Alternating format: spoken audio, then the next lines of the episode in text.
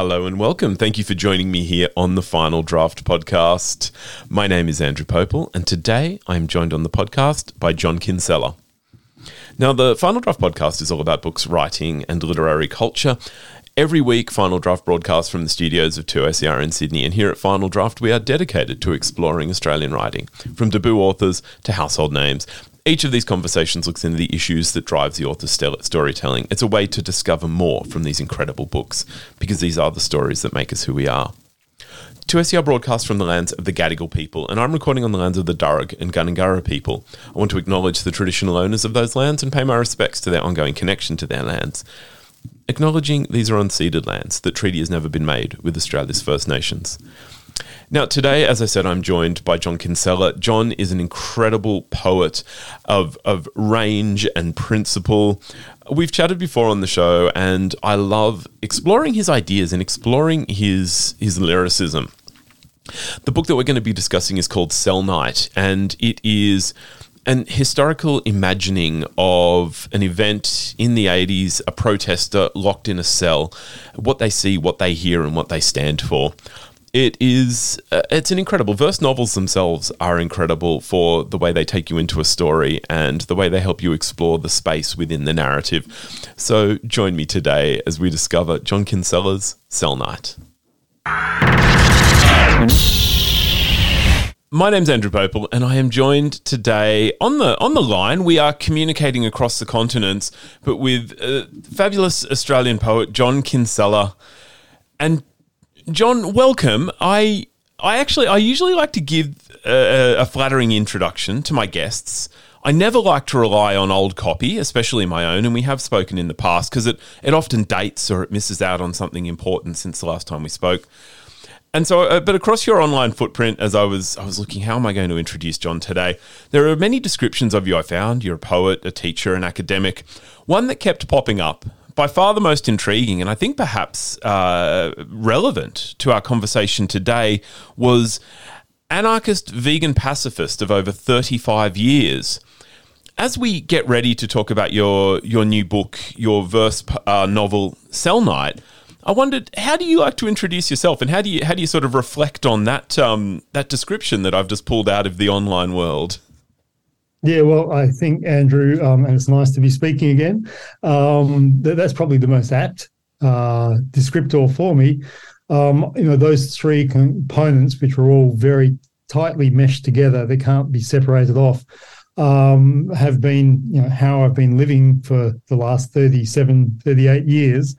Um, they matter a great deal to me first of all, the the vegan self-explanatory. You know, in my very early twenties, I uh, I came from a, a background where um, sort of hunting and fishing and all that kind of stuff was, you know, part of existence, and I came into a big questioning point of life with that, and turned against it and um, took on an animal rights, vegan kind of lifestyle lifestyle is not even the word. That's already a problem because it wasn't a lifestyle. It was actually an essential um, being issue. You know, that's what I felt I wanted to be and what I was. And when I made that decision to be a vegan, I was actually living on a dairy.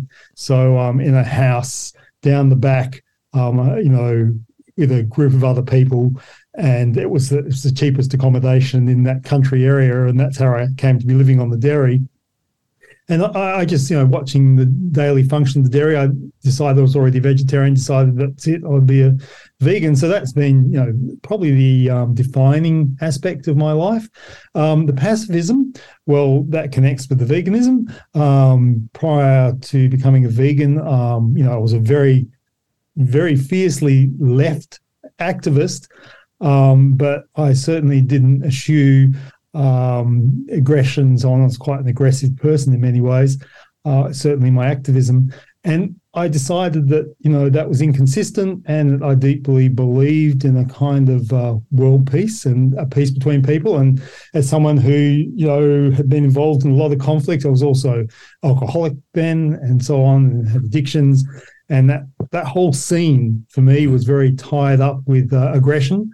So, you know, it was an easy um, slip into pacifism and a very committed pacifism. It's been a long term pacifism. And the anarchism, well, that's an interesting thing. That sort of evolved from my late teens. um, when I started going along to a, an anarchist sort of group meeting, communal group thing, they asked me to leave because they said I was a nihilist and not an anarchist. Um, I thought a lot about that. Uh, that's um, before I became a vegan pacifist. Um, and yeah, so I started thinking about communal living a lot, which I um, was involved. I was living on a commune down south um, in Western Australia. And I was thinking about decentralizing the way people interact and uh, self self governing, self driving kind of uh, communalism. So the anarchism came around sort of by the time it really became anarchism around the same time. So those three things are really tightly connected for me, and they became a whole way of looking at the world and the whole way of writing and the whole way of thinking. You know, some people will often joke that it's like just like a mantra, just a saying, but it's not the component parts are very important and one can't exist without the other because i don't believe in violent change i don't believe in violence so my anarchism is not a violent anarchism it's a mm. peaceful anarchism um, the uh, veganism and pacifism are interactive because if you're going to treat animals respectfully, you treat all living things respectfully, including humans, and so on and so on. So they're very tightly meshed and they're tightly meshed with my poetry. So I think it's a pretty good descriptor, really, to get going with is it uh, is that something you've coined, or is that something that others have coined for you, and and the internet has picked up? Because I found it on several sites. Oh no, no, it's I, have I've written books on it and so on, and no, I guess I coined it, um, you know, a VAP, if you like, not, not, a vape, definitely not a vape, a VAP. Um, Can I not not vapid? I not vapid. I hope a VAP. Yeah, not at all. No, Can, I. Um, Sorry, I was just going to say, can I can I actually pull on the on the fourth thread, which perhaps perhaps it isn't feeling as important as as the the first three, but 35 years now you've sort of updated that to 37 38 years. Um, it intrigued me be, because we haven't really properly introduced Cellnight yet, but the timing would seem to take us to around the time of the narrative. And yeah before we get to Cellnight proper, I wanted to ask a little bit about that that intersection of time and philosophy and life and how it in- influenced your creativity in your art. Can you were you conscious of it at the time? Are you conscious of it on reflection? How these things changed your creativity? Yeah, well, you've kind of got to the core of it because um, you know that timing is exactly right, and that kind of you know I was very heavily involved in the mid '80s in uh, anti-nuclear um, activism and very involved in you know trying to prevent logging of old growth forests, and um, obviously very strongly. And this goes back to the beginning of the '80s when I first came down from uh, my country high school to Perth to go to university. Um, which I eventually wavered from as you know I became more involved in uh, a different kind of way of existing. Um, it was very the Noonkanbah disputes, um, very involved in land rights, kind of you know being part of uh, the non-indigenous um, support groups around land rights. Um, so that that was that period. I was very, um, very, very, very driven. I was often homeless at the time, so you know I was living, you know, on streets and in any place I could go, and that was very tied up with my addiction issues as well. But um, so that was a very a, a period of great turmoil in terms of how I was living, but in terms of how I was thinking, there was also a clarity, I think, strangely. Um, I really started to see society from a very different perspective, and I didn't like what I could see. I didn't like it at all. And I didn't like the middle class smugness of the West. I didn't like the mining kind of obsession, um, and the, you know, the, basically the world was there to be used, and I didn't feel that was the case. And I strongly believed that we were living on Noongar and where I went to school, Yamaji land, and I became more and more involved in activism around that. And you know, some of the only compassion I ever received in that period of my life, which was a really rough period for me, um, were from Indigenous communities who welcomed me and helped me. And, you know, you see this patronizing white shit about, you know, uh, of, of, the helping hand of the, the white virtue signaling stuff. Mm. Well, all the help went my way. I got helped. And um, was, you know, when people wouldn't speak to me, Aboriginal communities would speak to me. they kind of um, were supportive, and I've never forgotten that, and never will. It's um, the core of everything I am, and that's just real. You know what what the um, the way we talk about this is what it is, but that all happened. That was part of my life, and um, from the perspective of 2023 it would be discussed in quite different ways and complex ways. And I recognize that and absolutely uh, respect all those different conversations around it. But it was who I was and what I was. And um, yeah, I started to, and I, you know, started to change and shift and think about things in different ways. But interestingly, Cellnight, um, though it's a fiction, and so you know it's a, a, fictional it's a verse novel it's literally a fiction but it's based on a, a, an incident that i witnessed in the lockup um, and i made a promise at the time uh, to family and others who were around at the time um, that you know i would never ever let that go unsaid that in the future and as i could i would speak out about it and that's what this really is um, when I went, I did in fact go in front of a judge who said, if you said a word, you say a word about what you've seen, then I'm going to put you in jail for a very long time. That was that was literally said to me. Um, but otherwise, obviously, it's a fictional account, um, hopefully done respectfully and uh, with sensitivity um, to everyone concerned. I mean, no one's named or anything, and it's uh, it is a fiction, but yeah, these are that was a time, a pivotal time for me. Yeah. In the tradition of good narrative and uh, and good interviewing, of course, we've we've gone right into the weeds without properly introducing Cellnight. So I might I might just give a frame for our listeners. Cellnight takes us uh, to the eighties. It takes us into a prison where a protester sits, having been taken in for demonstrating against nuclear warships. In the cells, the protester bears witness to abuses, even as the sounds of the harbour wash in through the windows, and the whole the truth of the evening becomes a matter of remembrance, of a clash between what has occurred and what is to be chronicled in the official record. John, you've um, you've gone in, into the a little bit. My, my first question was going to be asking you about sort of the personal history there, but I was hoping you could even talk a little bit about what you wanted. You've you've talked about the complicated idea of of fictionalizing this in your own experience, but what essentially you wanted to have told about this story because of course there is the protest which is is visible it is um, something that is p- perhaps part more of a record and then the cell night which of course is that point of contestation i guess we might say in scare quotes. Yeah.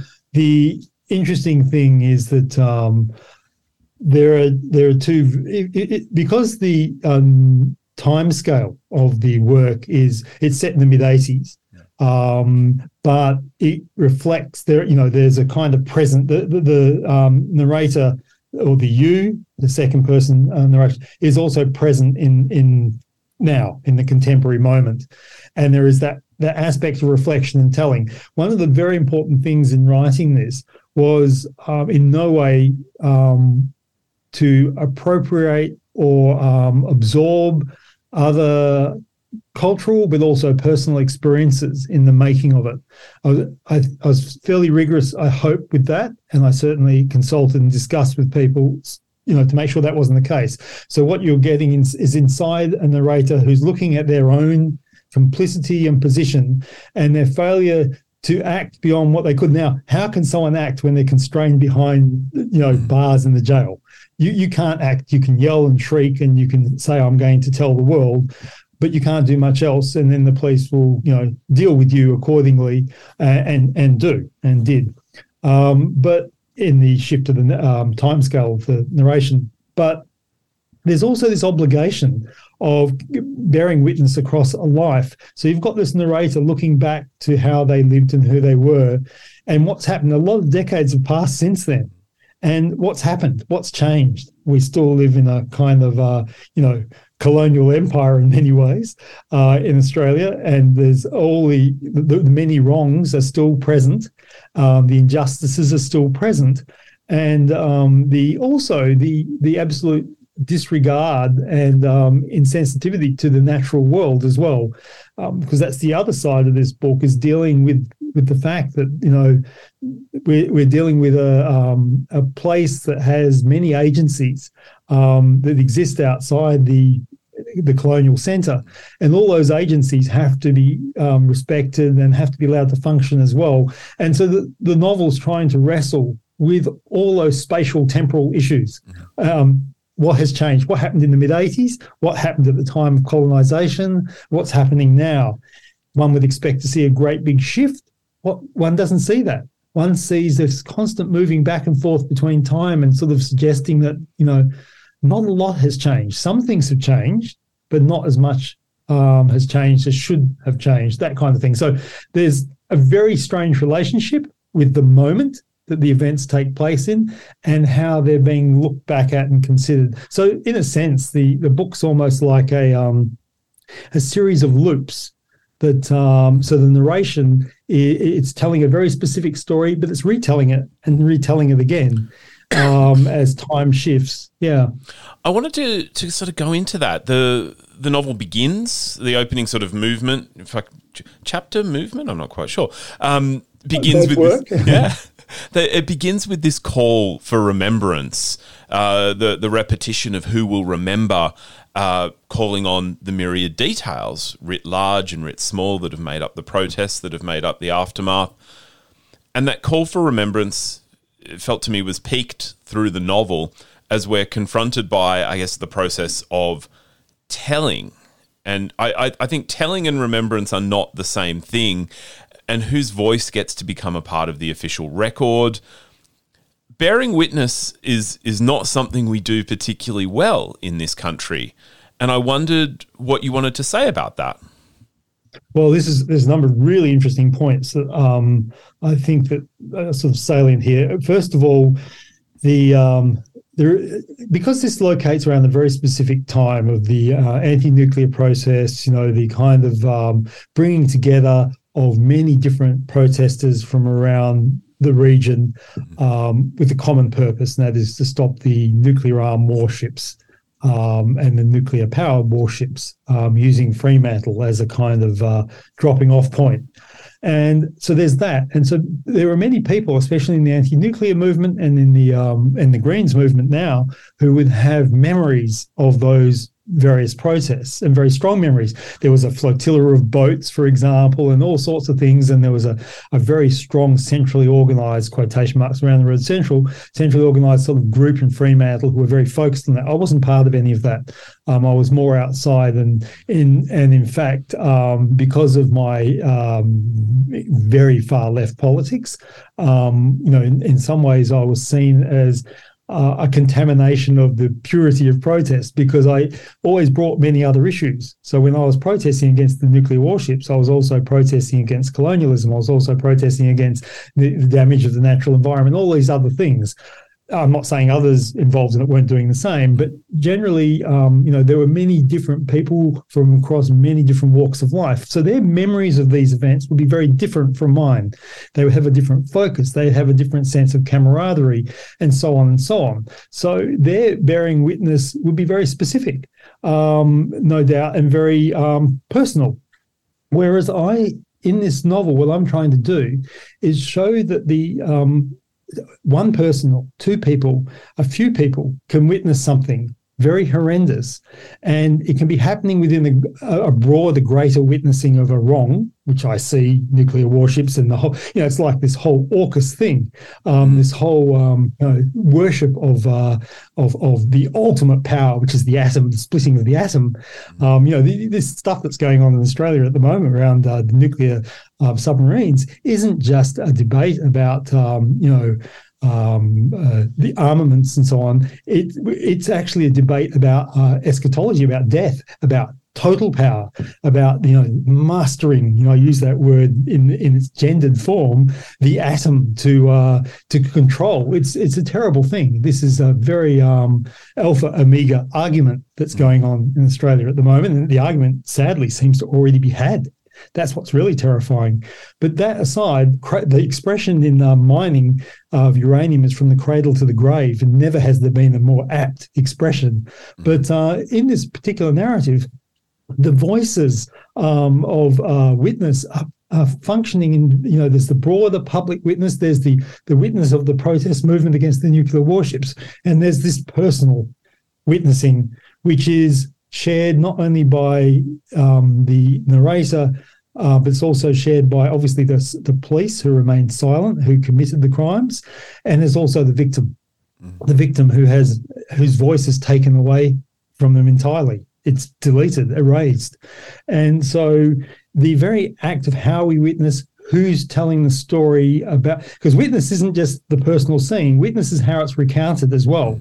So um, for example if i um, saw a particular event and i recorded it and then i was gone from the scene i vanished or passed away or something and someone took that recording then they're using that witness as a kind of vicarious witnessing themselves and so on all those layers of how witnesses um, conveyed to a broader audience are explored in the novel in, in I hope very subtle ways and by suggestion and never telling. It's uh, I, I I don't think the though the book has some pretty disturbing details in it's not a book that tells it's a book that's almost caught in its own iterations in the sound of the story going on and on and on. So it's it's a complex issue this one probably the core issue of the book. So I'm mm. glad you brought it up. And there's a few, th- there's more than a few threads that I want to pull on here, and sometimes it, it, it is hard to know exactly where to go. So I'm gonna I'm gonna trust my notes here and pull on that thread of form and and the form of bearing witness, because of course this is uh, a novel, uh, a poetry, a, a, poetry novel, a novel of poetry. Um, and that intrigued me. I love your poetry. I've, I've, I've been always enjoy reading your poetry, but how that works writ large. And just wanted to reflect um, on Sarah Holland Batt, who was the 2023 Stella Prize winner uh, for her recent collection of poetry. In um, in her collection of essays, Fishing for Lightning, she describes poetry as, as full of freedom and possibility, but a form that is difficult for outsiders. In my reading of Cellnight, I, I found myself with glimpses that were connecting events with disparate thoughts, such that I found the impressions were at times confusing, but ultimately they built. They built and built for me.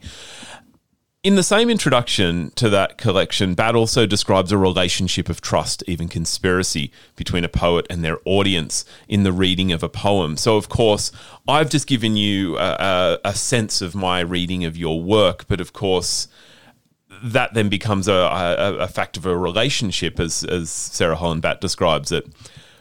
This is all preamble, though, to me asking you about your choice of form. Um, it's described uh, in the sort of the on the jacket as as spindle sonnets. Um, it works very effectively to uh, I found to throw up images. Why why did you choose this form of all the the forms of poetry you could use, and why poetry to tell this narrative? Well, you know, when I started it, I was using. Um, well, when I originally got the idea, I was writing it as um, uh, a prose kind of uh, fiction, wow. and I abandoned that. This is a long time ago, and then I um, decided I'd use poem, a poetry form, um, and I started using a kind of uh, four line, long line stanza and then I found what it was doing was it was converting into a, a telling, uh, um, a, a, fiction that was telling, and I didn't want that. Uh, it's, it's not in some ways. I think to tell would be to lose the incredible um, possibility, generative possibilities of getting something out of this story and bringing change, which is what I always want, positive change. Um, in, so then I, I, messed around for a period of time. I, I went to sonnets. Um, and I didn't like them as well for the for the I love sonnets, but for this particular purpose because I found them too constraining.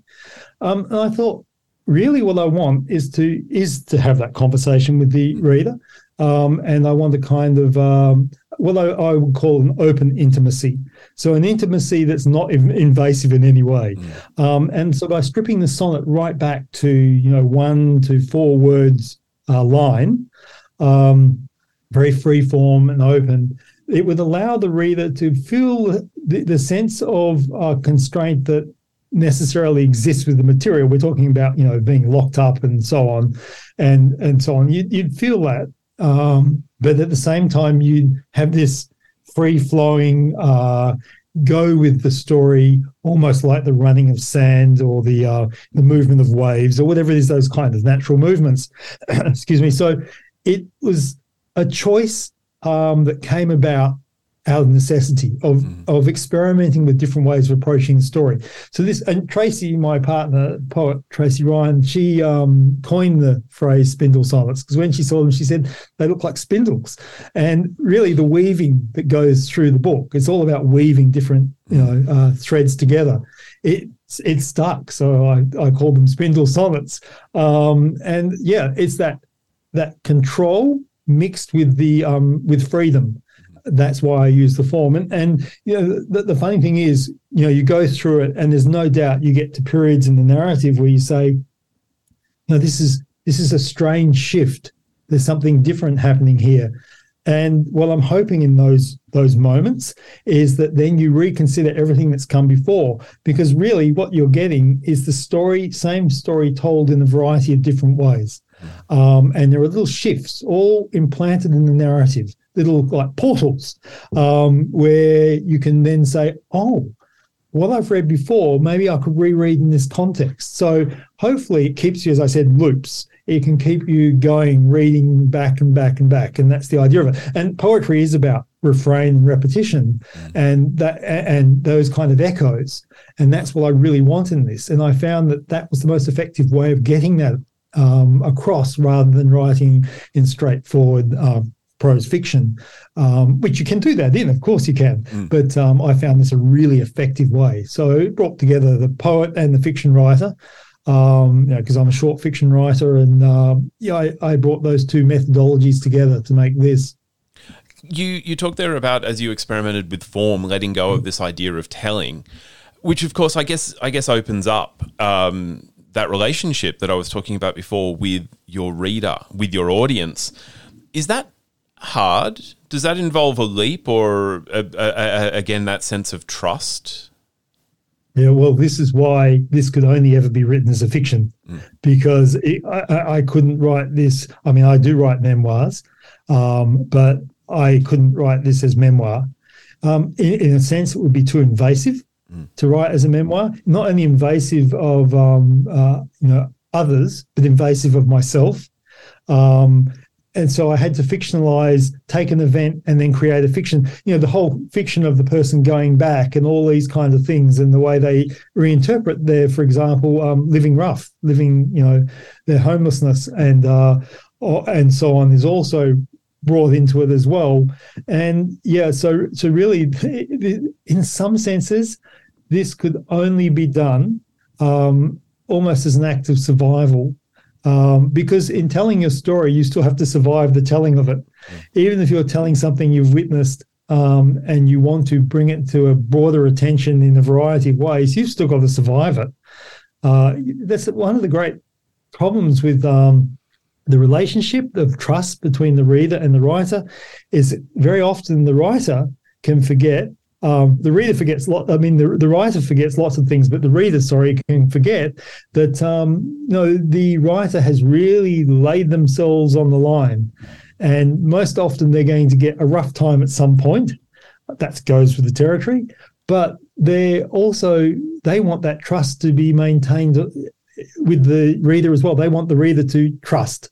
So the reader wants to be able to trust the writer I mean, that's very important for even if it's an unreliable narrative, um, the the reader has something they're looking for. Well, the writer certainly has something they're looking for as well, and so this this book is a real negotiation, um, and it's you know it's confronting. I mean, the thing is, it's criticizing an ongoing colonialism to its very core. I believe it's emphatically wrong. I believe you know, you know, on mass return of land to Indigenous people. I believe that you know that knowledge should be protected. That's Indigenous knowledge and shared by Indigenous people, not by non-Indigenous people who think they have the right of access. All these kinds of things. I, I mean, I believe strongly, and I've articulated that in various places over the years. But in this um, if the reader goes to it and they don't feel that way, I still hope that they can engage with enough trust with the narrative to come out and at least challenge the way they see the world. I may not change them, and maybe I shouldn't think I can, but I can think, well, they can say, well, that's another way of looking at things. Um, and because it's fiction, they can say, well, you know, they can either push it aside or they can take that fiction on board as we do with stories we are particularly affected by um, as part of who one is. The, interesting little addendum to that is that the non-telling. How do you write a story that's not telling what all stories are?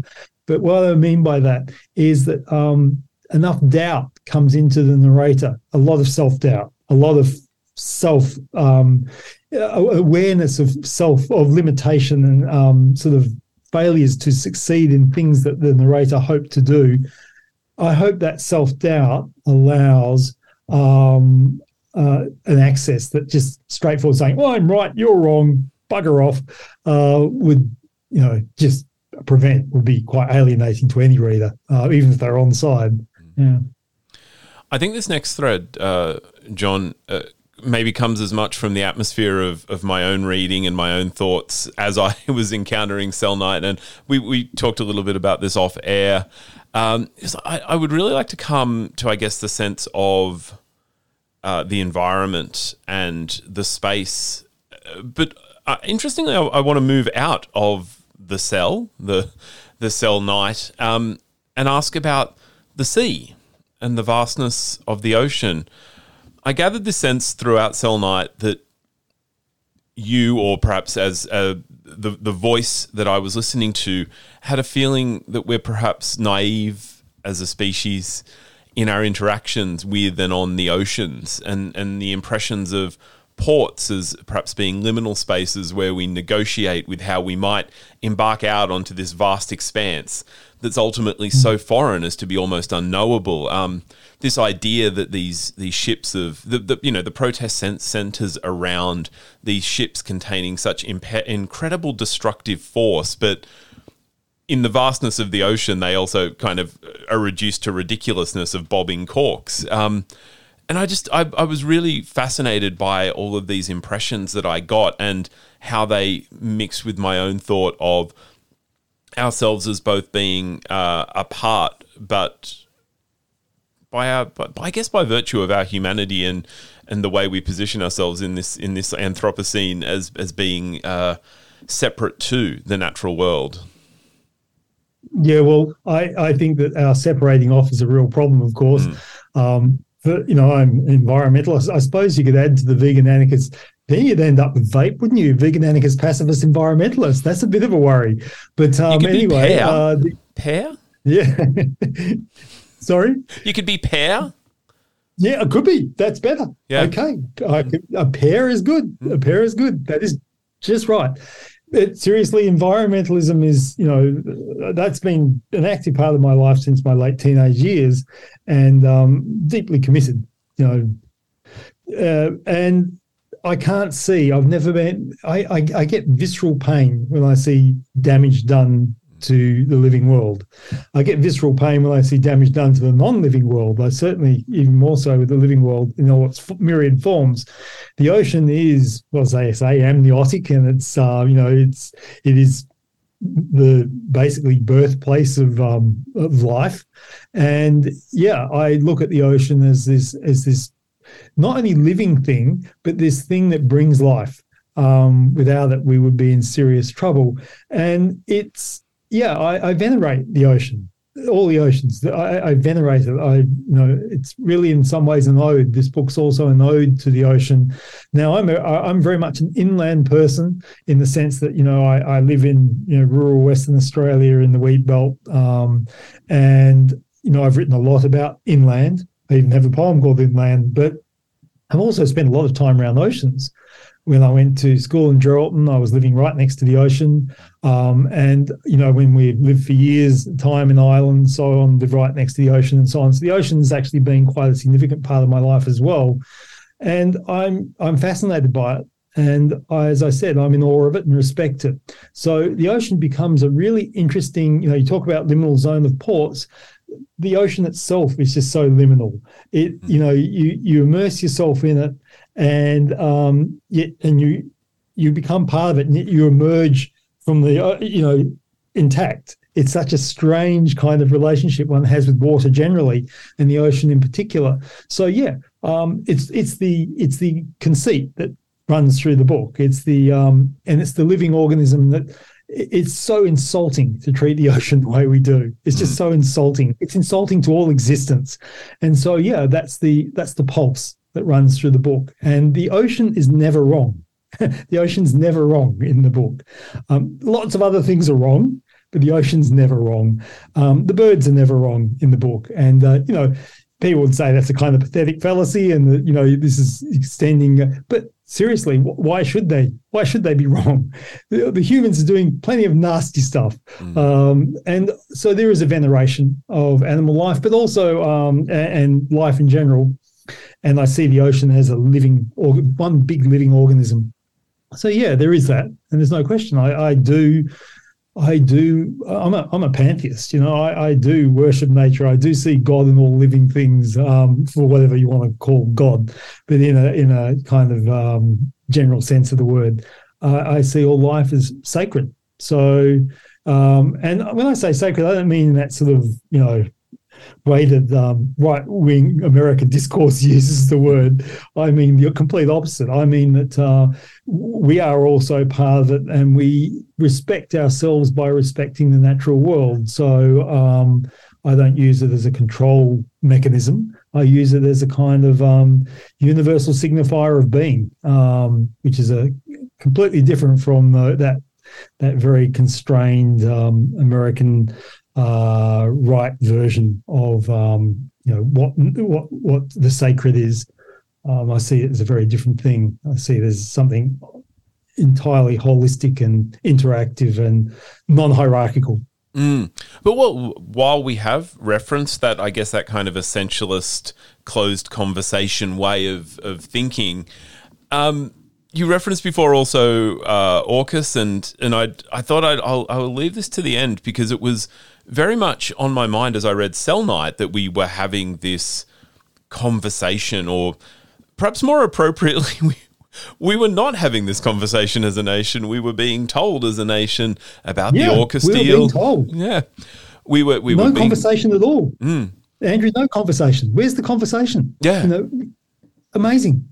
It's and again, it's it's sort of that essentialist closed closed loop mm-hmm. where we are we are presented with it, and not even in a take it or leave it. Um, but as I thought about Cellnight and I thought about this engagement with this acquisition of nuclear submarines that, you know, realistically may never be delivered, but it put me in the mindset of well the world the world has never lapsed into peace accidentally over the last 40 years, but it definitely feels to me at the moment like there's a refreshed stirring of nationalist rhetoric that comes alongside um, the, the this this telling conversation, um, and it also it leans towards kind of a chest beating and and military. You know, this calls for military preparedness. I'm not. I'm not here to ask you to solve the world's problems uh, around this, but it, I guess it comes back to what we were saying before about bearing witness. Where we're in a moment where we are being, again, told we are asked to look at the world around us, but only understand it through a particular lens. And I'm wondering how, how you might reflect on this uh, in the light of the narrative of Cellnight and, and in that sort of process of reflection that you've gone through in cra- crafting this narrative. Well, first of all, I'll solve the world's issues in one word disarm. Mm. Yeah, that's the first one. Um, but seriously, and I am serious, disarm, yep. disarm um, is that uh, the um, fiction like this, and especially using poetic form, is is always going to uh, sit on the edge of things. It, it can never be um, central to any debate. That's the nature of maybe the nature of creativity in general. Is it's always it's nice for people to look at when they have the spare moment. They're going to push it aside in the serious moments. Whereas I see those things that we do as artists, I see them as the serious in right in the serious moments. They're part of it. So already I'm going to have a slightly different perception. But this um, uh, horrendous rising nationalism and um, you know war talk and uh, so-called capability discussion is one I've spent my life watching and recording and writing about these. This is one of the most worrying periods of um, you know my life in Australia in terms you know this is I remember as a child during the Viet, a small child during the Vietnam War, I, I, remember hearing this stuff. I remember knowing people, you know, who are much older than me, of course, going off to um, to being forced to go and fight and so on. And I remember all those discussions around that. You don't forget those things, especially as a six year old or a five year old or, you know, and so on. You remember these things.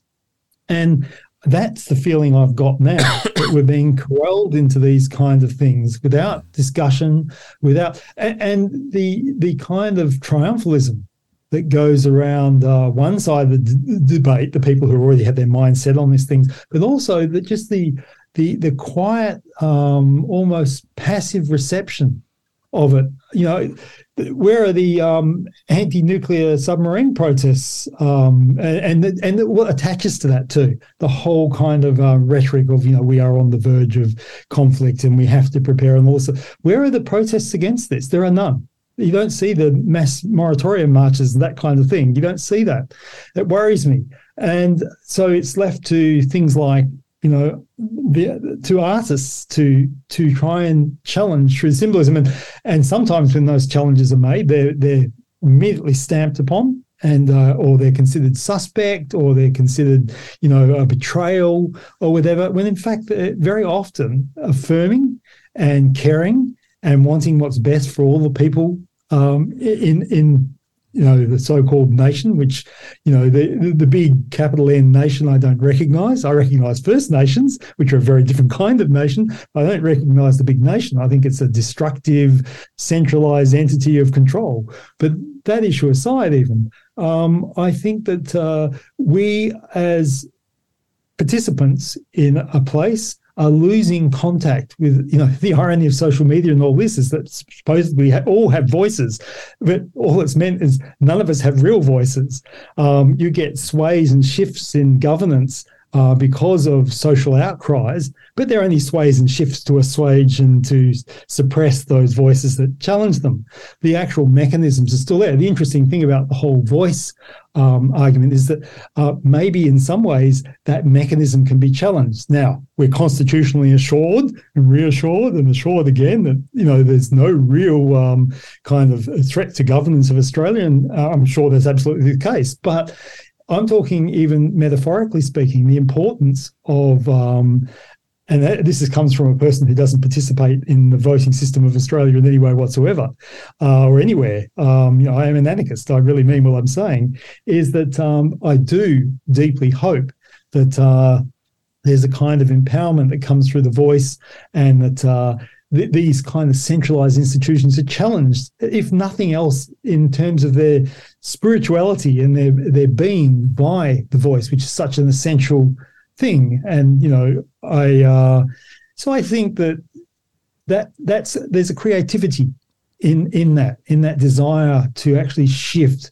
conversations away from these kind of uh, colonial white structures into a um, something that involves the people whose country it actually is, um, who you know whose roots go back so far and who have an understanding, a totemic relationship and understanding of land in ways that just can't be absorbed um, unless there's that connection there. So yeah, getting looping back in the in in that loop is that I think ultimately we have an obligation again as readers and writers to actually push ourselves into this conversation to bring people out uh, to participate in a kind of protest against being steamrolled into an aggression that doesn't have to exist. It doesn't have to exist. There's enough aggression in Australia already. We don't need to make more. I just want to. That was actually the final question that I'd written, but I want to. I want to sort of bring us around because I like the the cut through of this idea of bearing witness, this uh, idea of having voice and the voice, as you were just talking about there. Uh, the real at the top of our conversation, you you talked about sort of the image of of the central character of Cellnight and their voice and their ability to speak, and it being constrained literally by a cell. They can, you know, they can yell and they can shriek, but they are literally constrained in what they can do. And I wondered how that might, you know, sort of shift us forward in time and the conversation we're having right now. Look to someone or to everyone feeling that they have a voice. You know, social media has liberated us all to have a voice. But in the in the absolute dilution of that, are we perhaps even even more silenced? You know, it's so easy to discount. It is so easy to to box someone up as you're over there and therefore you don't count and perhaps there is there is something to that in the fear that comes uh, at the idea of the voice, um, the voice to Parliament, the voice that was called for through um, the statement to the heart. Um, that it it has such clarity of purpose that it might actually have cut through. I mean, if you can if you can if you can't silence everyone, if you can dilute their voices so that they almost don't matter, a single strong voice perhaps does present a threat to some people. Yeah, there's an interesting thing, and I, you know, I totally agree with the um, the dilution, the idea that you know many voices suddenly become diluted and less effective. But I also emphatically believe in the many voices always, mm. in the same way as I believe in diversity and tolerance and these essential sort of aspects of what I consider just living. That is that we all have um, the right to speak. And what the voice symbolizes, of course, is the right to speak for many who actually have uh, overtly had their voices oppressed and uh, and don't have access to um, voicing in a certain kind of way certain kinds of things. And I think that's the essential point here. Isn't that um, yes, we can all get on social media if we wish and say things, but it, it is ineffective very often. And what we're talking about with um, in, Indigenous voicing is surely, I would I would assume and guess, the, the the right to voice in a certain way, the right to voice in a certain context, and the right to vo- voice certain things. Um, and it's, it's a much more subtle thing than people ever take into consideration. They they see it as almost um, monotheistic, as this kind of um, challenge to their concept of um, of the the big things like the prime minister or um, the uh, the head of state or God Almighty, even the king, that kind of thing. You know, the, the most ludicrous thing in the world. You know, the idea of the king of Australia is so absurd. It's beyond. I can't even begin on that one. Um, you know, it, it's so absurd. But um, the the idea that there's many faceted voice. There's not one person. It's many mm. different um, groups of peoples, um, indigenous peoples interacting and sharing and having a complex, uh, polyphonous voice, I think really um, frightens people because they actually can't identify it as one. Um, they they can talk about it as one, but it's not. The interesting thing about the vilification of Lydia Thorpe um, is that uh, regardless of uh, specific things she said or specific incidents and so on, everyone can pull those out as much as they wish. Um, uh, which I find absolutely beside the point and ludicrous, is that her point she makes about um, not being heard, the point she's saying about arguments being twisted. Um, now, you know, she's someone who obviously is not in favour of the voice as it exists.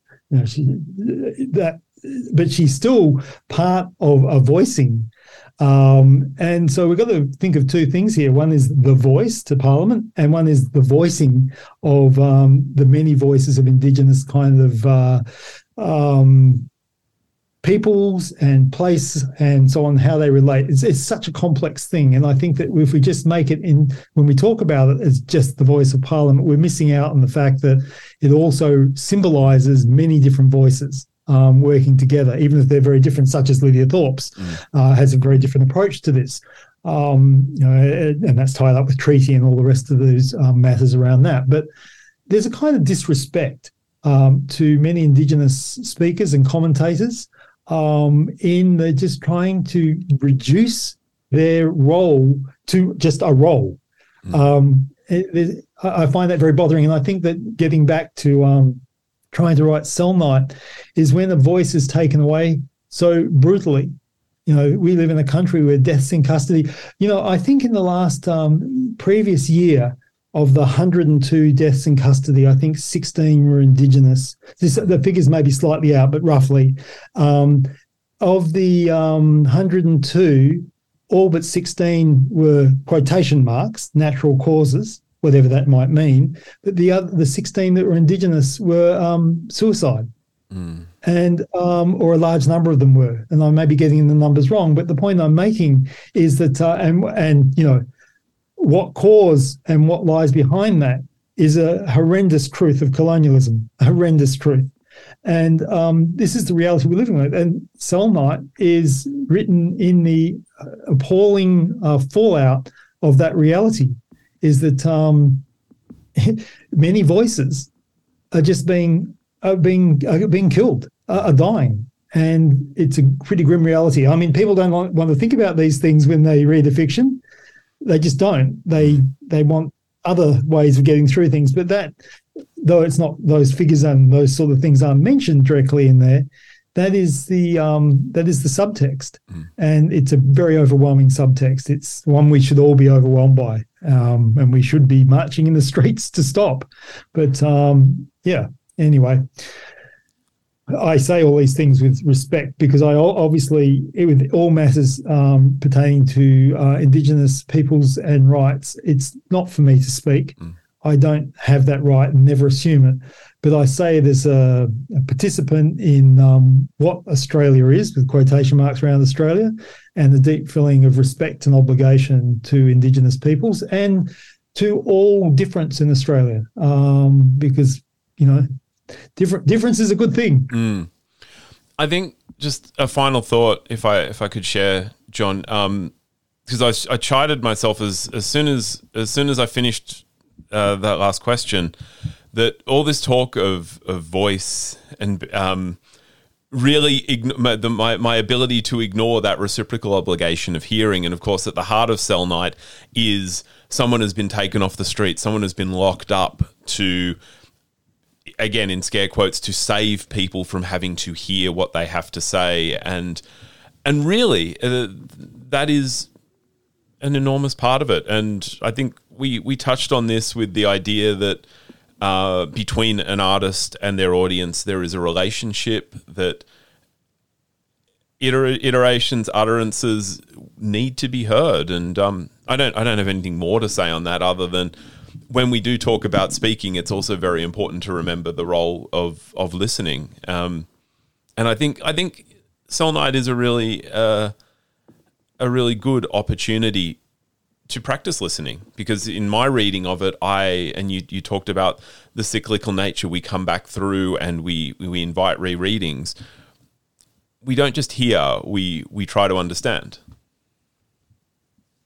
Yeah, the um, you know, I think the perfect way, um, probably very few people will ever do this, but the perfect way to experience Cellnight is to read it aloud, yeah. or heard it read aloud, to hear it read aloud, um, to have heard it read aloud, um, because it is uh, very much about voices and voicings. Though there's one narrator, um, you get the sense, I hope, in that narration, that second person narration, that there are other voices moving through.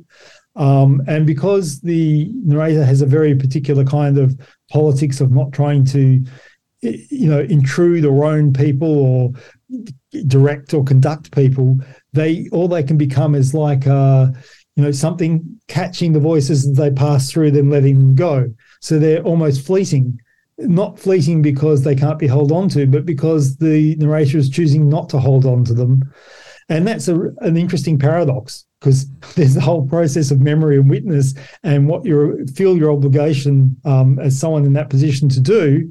And uh, you're sort of wrestling with also the feeling that you should let things go because they're not your voice and so on and and so on and so on. So there's that you know there's a paradoxical nature to what you're hearing, and I do think the best way to hear those those whispers and those other voices in there is to read it aloud because they're in there. They're in there. They're in there often in a word. in the uh, the inflection of a word or the way it has a um, an assonance or it has um, an onomatopoeia or uh, you know or the alliteration you get here and there. They're just little sort of aids to memory really. Mm. and yeah you hear it in a different way so when i wrote it I actually every single section when I'd finished it, and they, it took you know some time to revise and revise, but when I got it exactly as I wanted, each chapter or section um, is I read aloud, and uh, often a couple of times just to hear. It made a huge difference. I went through and did a lot of alterations that way. So I wanted to make sure as it worked as a poem as well as a story, um, as well as a fiction, and yeah. So I think maybe you get that through listening. John, I, um, thank you so much. I'm just going to outro us. Um, well, actually, no. Sorry, I, have given you all the questions that I have, but of course, I I don't pretend to have covered all of Cellnight. Are there any other any other thoughts that you had before we we do outro and say goodbye? Oh, just the, the only thing is that you know I I well I truly hope with this book um, is that people go to it um, with the with the spirit it was in you know that I wrote it with if you like or I intend and that is that. Uh, that they're open to possibilities. And that um, you know it is quite an open form. It's intended to be open. There are it's porous. There are places to go in and places to go out. And that um, you know you don't have to stay you don't get stuck in there necessarily though it has a lot of those kind of images and so on necessarily i think but that people can pass in and out of it and uh, don't feel as if they're locked into anything I have very strong views, but that doesn't mean the the narrator is is trying to work things out. Mm. So I hope that allows the reader somewhere to go with them and trying to work things out. So as I said, I just I, I don't want it to be that kind of uh, that telling. I don't mm. want it to be that because I don't think it serves any purpose. Thank you. And John, I'm going to give us an outro. I am speaking with John Kinsella. We are discussing his new book, Cellnight. John, thank you for taking the time across the airwaves. You're joining me from Germany, and I'm sitting here in my home in the Blue Mountains. It has been absolutely wonderful to have this chat. No, I've really enjoyed it, Andrew, and I wish you the best. That is it for my conversation with John Kinsella. Thank you again, John. Like it is, it is always so incredible to explore work that perhaps challenges what you read every day, what you experience every day. And Cellnight is definitely that. So, John's new book is called Cellnight, and uh, I highly recommend checking it out. Poetry is really having a moment in Australia, um, maybe across the world, we could even say. And if you haven't read poetry recently, I think you should go and check out contemporary poets, poets like John. To um, to surprise yourself with the way they're telling stories. That's it for Final Draft. Final Draft is recorded on the lands of the Darug and the Gundungurra people. The show is produced and presented by Andrew Pople. Stay in touch. You can find us on the socials. You can find us on the emails. Like, uh, email me. Forget social media. Social media is just, you know, it's dying. Um, we're, going, we're going back to email. Final draft at 2SER.com or just subscribe in your podcast app. It means you'll have a new interview, a new book club, new Australian literature every week. I'm Andrew Pople. I'm going to be back with more great conversations from incredible Australian authors here on Final Draft. Stay tuned. Till next week. Till next time I speak to you. Happy reading. Bye for now.